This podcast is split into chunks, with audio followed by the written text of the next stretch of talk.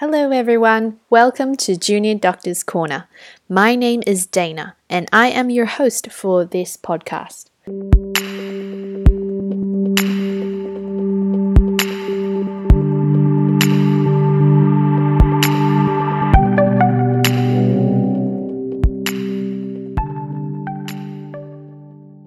Uh, thank you so much, Mia, for um, joining me on this um, little project of mine. And thank you so much for agreeing to be a guest on this podcast. Um, so um, let's jump into the first question. Sure. So, how did you go about choosing your elective? Uh, I mean, how did you work out which clinical school was the best fit for you? Mm-hmm. So, um, thanks, Dana, for inviting me here. Um, it's a huge honor to be able to be your first guest. Uh, so, I guess a little bit um, of a background. So, I did my clinical electives at um, Harvard, Yale, and Brown. And what attracted me was that um, since I've been doing medical school in Australia, I recognize that it's very different. So even though we're a, definitely a first world country, perhaps because we've got a more focus on public healthcare compared to some other countries who have a more research based and um, it's very different. They sponsor things based on um, pharmaceutical companies, you know, very much based on centers of excellence. So what motivated me to try something new is that I want to see how healthcare is practiced in other countries. Um, um, whether that is very different to what we have here. Um, and I guess from there you can really take two roads. I know lots of people who went to third world countries to see a different kind of healthcare. Um, a lot of my friends went to Nepal, for instance. Um, I think that's really excellent, and as long as you're getting a great experience out of it, that's really what's you know most important. Um, for me, uh, I have you know friends over in the states who I did want to visit as well. And the other thing is, at the time, I was really interested in um, neurosurgery, neurology in the brain. I'd already done a course in neurorehabilitation that I really enjoyed. Um, and I just thought that it'd be great to see how um, neurology neurosurgery is sort of being practiced at the very you know highest centers or the centers where all this new research is being um, being done. Um, my first elective to start off with was Brown. So they were doing a really interesting project um, on sort of using um, the retinal vessels to detect signs of amyloid deposits as an early detection for Alzheimer's. So that to me was so interesting that I was really sold from the beginning that this is where I want to go. Um, and then after that, um, I went to a elective at Harvard for pediatric ophthalmology. So um, I actually applied for many different electives there, and pediatric ophthalmology was one that I got in the end. And I was really, um, really happy because it's something that I haven't actually at that point had much exposure to. Um, I was a bit uncertain. I was like, oh, like, how's this going to go? Um, ophthalmology is quite subspecialized, and pediatric ophthalmology is even more subspecialized than that. So I was kind of really nervous. I was like, oh, what if I, you know, I do really poorly because I, I don't know so much about this area. Um, but that was actually the elective I enjoyed the most by far. Um, my professor was very inspirational. The whole team were so dedicated. Um, they're friendly. They all were working as clinicians. They're working as researchers, working as teachers. Um, yeah, and they're also mentors to the students and myself. So I just felt like the whole team were so inspirational. It really um, opened up a new field for me. So from that point on, I've actually been um, trying to do ophthalmology. So just from working with a team that was so inspirational and so um, dedicated to my learning as well, um, I just knew that this is what I want to do. They're really happy people and they're really um, just so passionate about their work that it was very infectious.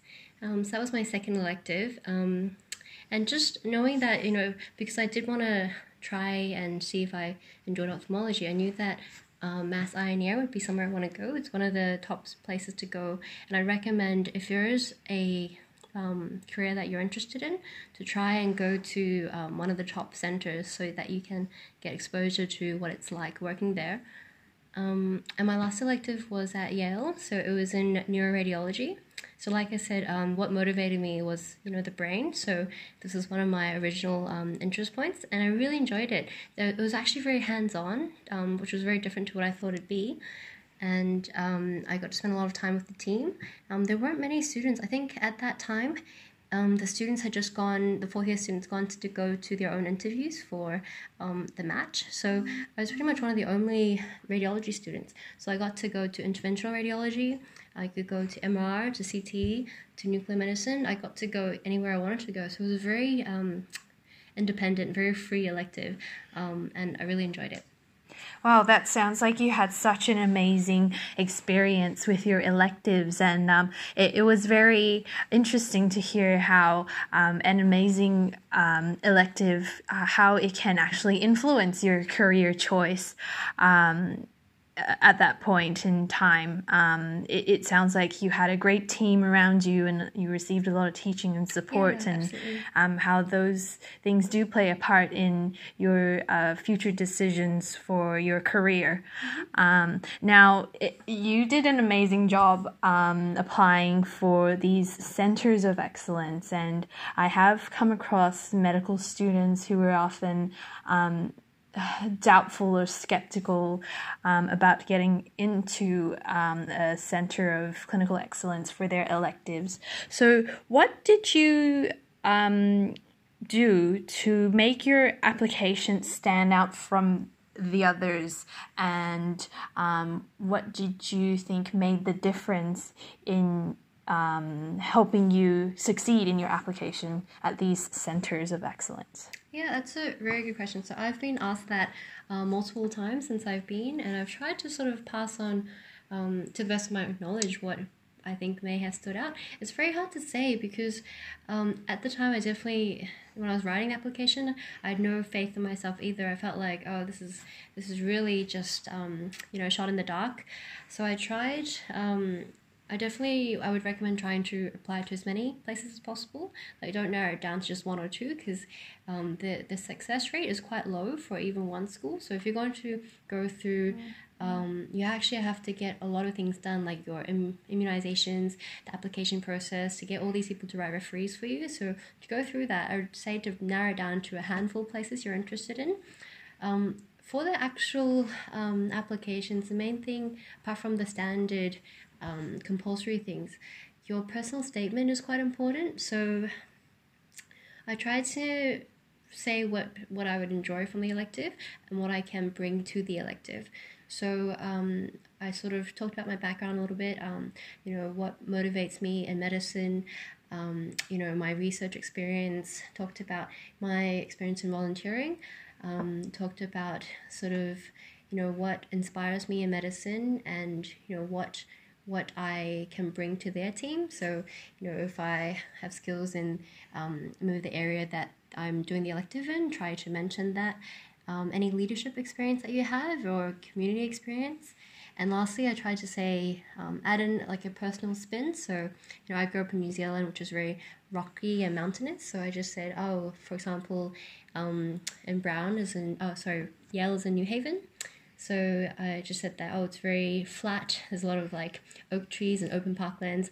I would love to, you know, like, try a new environment.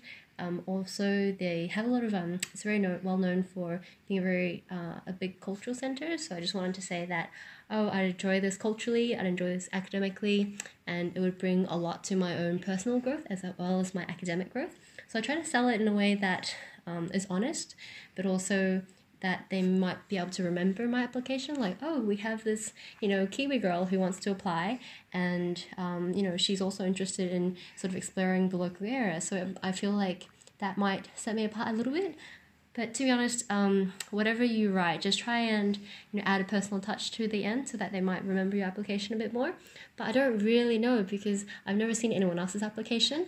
I never got any direct feedback yeah. from the application, so I don't know if what I did was just lucky that they liked it or whether it might be you know totally different or totally the same to everyone else's. So I would just say this is just my opinion and don't don't take it you know as concrete advice. Well, but I think it's still very fair advice. I mean, you know, your advice about applying to multiple places. I mean, me personally, I um, only applied to one uh, clinical hospital and I got very lucky and, yeah. and, and got um, accepted with that yeah. application. But I was definitely taking a very big risk there. So I think you did the smart thing. You applied to multiple and ended up being accepted to three um, really excellent um, clinical schools. And um, I, I really love how how you you made it yours. You know, your state, your personal statement was very personal, and um, you put a spin on it that probably most people would not have thought to put in. And you know, it came, it probably came across, uh, and it is very genuine. So um, I wouldn't be surprised if you know that was the reason why they picked you. Um, so. Um, having said that, um, you know, uh, you had a really amazing time um, it, and experience with um, all three clinical schools. What was your most treasured memory um, from your elective?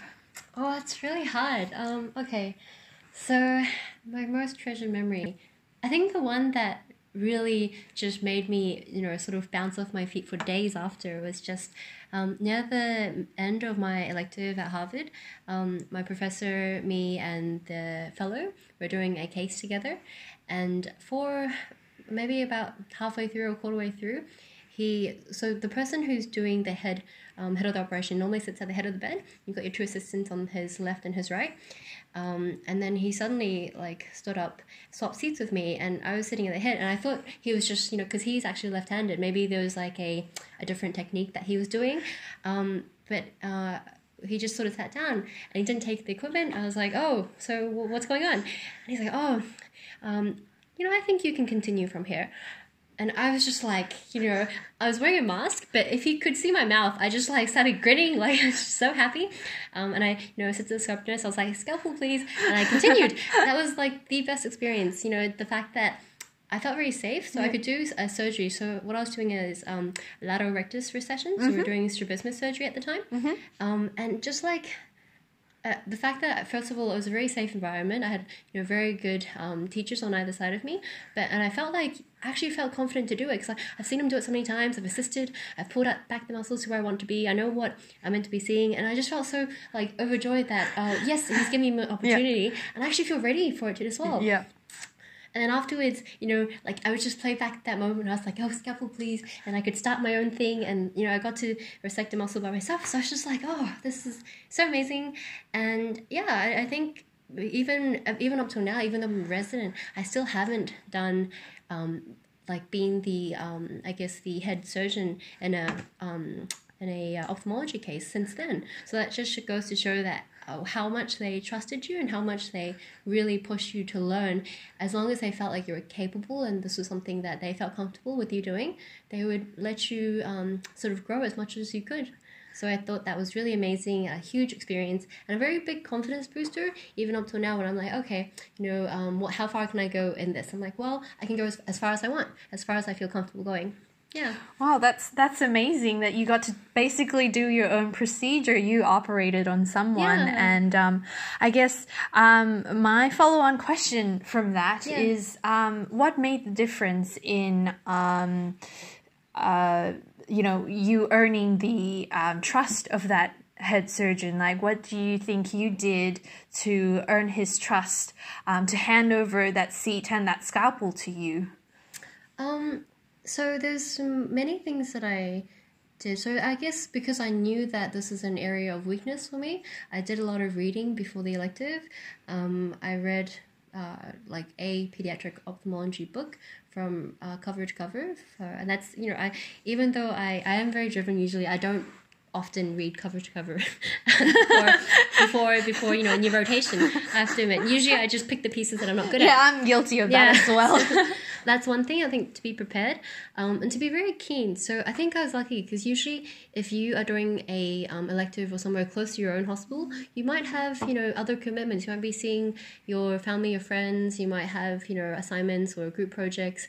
You might have a lot of other things. But because I was so far away in the states, um, you know, apart from my email, there's nothing else from home that was distracting for me. I could really focus on my elective. You know, um, obviously, I, living in accommodation, I wasn't going to be cooking for myself, which means grocery shopping. Um, you know, there's a lot of things I didn't have to do anymore, so I could really focus on the selective. Um, apart from time I spent sleeping, I was pretty much um, in the hospital the whole time. So I, I showed them that I was very keen and very um, very involved in the team. So I would be at all the clinics. I would not only be in the theaters for the ones I was assigned, but I would go out of my way to find, like, to find consultants who would be like, "Oh, you've got, I noticed that you have a theater today. Can I please come and watch?" So I go to more um, theaters than what you know your timetable schedules. Um, I also went to so after hours, after the clinic's finished at five or six, they actually do consulting on inpatients as well. And you know, usually most of the team leaves, so it's just you, um, a fellow or a reg, and and the um, the intern. So the team gets much smaller. There's much more personal teaching. So I always stay with them for that too. So I was pretty much in hospital from morning until maybe eight eight p.m. ish or something. Uh, and it sounds like like even to me right now, I know it sounds like a lot of hours, but I really enjoyed it. And the whole time I was I was learning. You know, I wasn't asked to do any paperwork or to do anything that was sort of um like any laborer's task. I was just getting taught the whole time. Um, yeah, and it was really interesting. I saw so many interesting cases. So I think as long as you you know really um, trying to become part of the team and that you gain experience through sort of osmosis almost there will be a time there will be a time where they're happy for you to have a go with things Oh wow, that that really like um, the the um, the saying about um, how if you do something you love, you never work a day in your life Yeah. really rings true in this Yeah. situation by the sounds of it. Yeah. Oh, I just remember one more thing. So I also brought home because ophthalmology sutures are very small. Um, so I actually, if they opened any sutures that um, sometimes they the scrub nurse will open a couple just so that she can have them ready to hand to the surgeon. So if they opened any that were unused, I asked to take it home to practice. So then I could practice because it's so small um, compared to regular sutures that they're very hard to maneuver. So actually, I would go home and practice using them. Um, and I had also, this is going to sound very key now, but I also actually bought myself a set of um, dental sutures. So they're a little bit bigger than the ophthalmological suturing kit, Yeah. um, but not by much. They still have springs. So the, the one thing that's really hard I found when I first, when they first started to let me, you know, suture the conjunctiva was the suturing kit that they had, oh, everything was very springy, so you, you couldn't really control it with just you know your hands. You almost had to. It's like the tension in your hands as well, and that was something that was hard to get used to at first. Um, so I bought the dental suturing kit to take home, and I would practice with um, the open sutures, and I would just practice suturing the pillow at home. So I think because of that, I might have been able to adapt to using that um, a bit more quickly. So then they were happy to let me sort of progress uh, as I improved. Hmm, okay. Wow. You, you you you were a very dedicated um, medical student by the sounds of it. But it's just they were so um, like they would stay overtime just to teach me things. So I felt like you know I'm getting such good teaching. I really need to take advantage of this. Um, yeah, I mean I've been I've had excellent rotations in Australia as well. But I think um, something just about their their dedication to teaching is something I've never really um, had the sort of the opportunity to experience. They were um, as as long as you were happy to stay there and learn, they would be more than happy to um, stay there with you to teach you. So it made me made me feel like I owe it up to them to to try and to learn as much as I could. Mm-hmm. Yeah. Okay, so that was a lot of good advice there. Um, but is there any other advice that you would give someone who is about to embark upon an elective, and how else can they make the most out of it? Travel. Oh, like I, even though I did spend like almost all my weekdays I'm at the hospital, the weekends I went to New York. Um, you know, I went to Florida at one point as well to go to the theme parks there. I mean, you if, if you are going to a new country, definitely yes you know do the medical part and experience as much as you can medically but also enjoy yourself you know don't get burnt out. Um, you know the food the travel um, the people the culture try and experience as much of that as possible. Um, make sure you get the right visa for where you're going. Um, that can take a little while so try and apply early. Um, what else I think as long as you try to make the most out of it and make sure that you know this is experience that you'll really enjoy because no other point in your career can you really just drop everything go to a new country for a month or two and just do rotations responsibility free mm. um, every other point in your life it, it, won't be um, sort of like there's no pretty much no strings attached mm. when during your medical elective. Yeah. They're not expecting you to come back. They're not really they're not evaluating you for a job. Yeah. They're not um, you know, they're not assessing you. They're not really they're only there to teach you and to yeah. provide you an opportunity. Yeah. And your only job is to be open minded. Yeah. So it's it's a very um, stress free and very lovely environment, teaching environment mm. to be in. So mm. I'd recommend just making the most of it. Yeah. And I mean even yeah, what you said is completely true. Um, but even then it can open doors doorways to jobs in the future. And um, I believe you made a lot of connections while you were there, didn't you? Yeah, so um, I ended up doing some research projects with um, and during each of my electives. So um, at the end of it, my three electives, I had four papers that originated from that, and you know that has been um, really amazing and opening doors for me back home in Australia as well. So um, definitely try try to maintain you know these connections and I, am I'm, I'm hopeful that if I ever did want to go back then at least I have people that I've worked with before who you know might remember me in a positive light and that would always be a good thing as well. That's very good. Um, thank you so much for all the advice that you've shared um, on this um, episode of this podcast. Now, um, it is our first um, inaugural episode, I guess. You could call it that, or you could call it a pilot episode. Mm-hmm. Um, but there is one question that I would like to ask all the junior doctors that I interview. Mm-hmm. And this question is, you know, I guess basically working as a junior doctor or specifically a resident can be really tough at mm-hmm. times. Um, and because here at Junior Doctors Corner, we do pride ourselves in, um, you know, supporting um, all our fellow junior doctors. Mm-hmm. So um, my question is um, on days or times when it's tough, mm-hmm. uh, at work or um, even after work, what um, is it that keeps you going, or what is it in your life um, at the moment that works for you that keeps you sane? Um, you know, so that you can wake up again the next day and do the amazing work that you do as a junior doctor.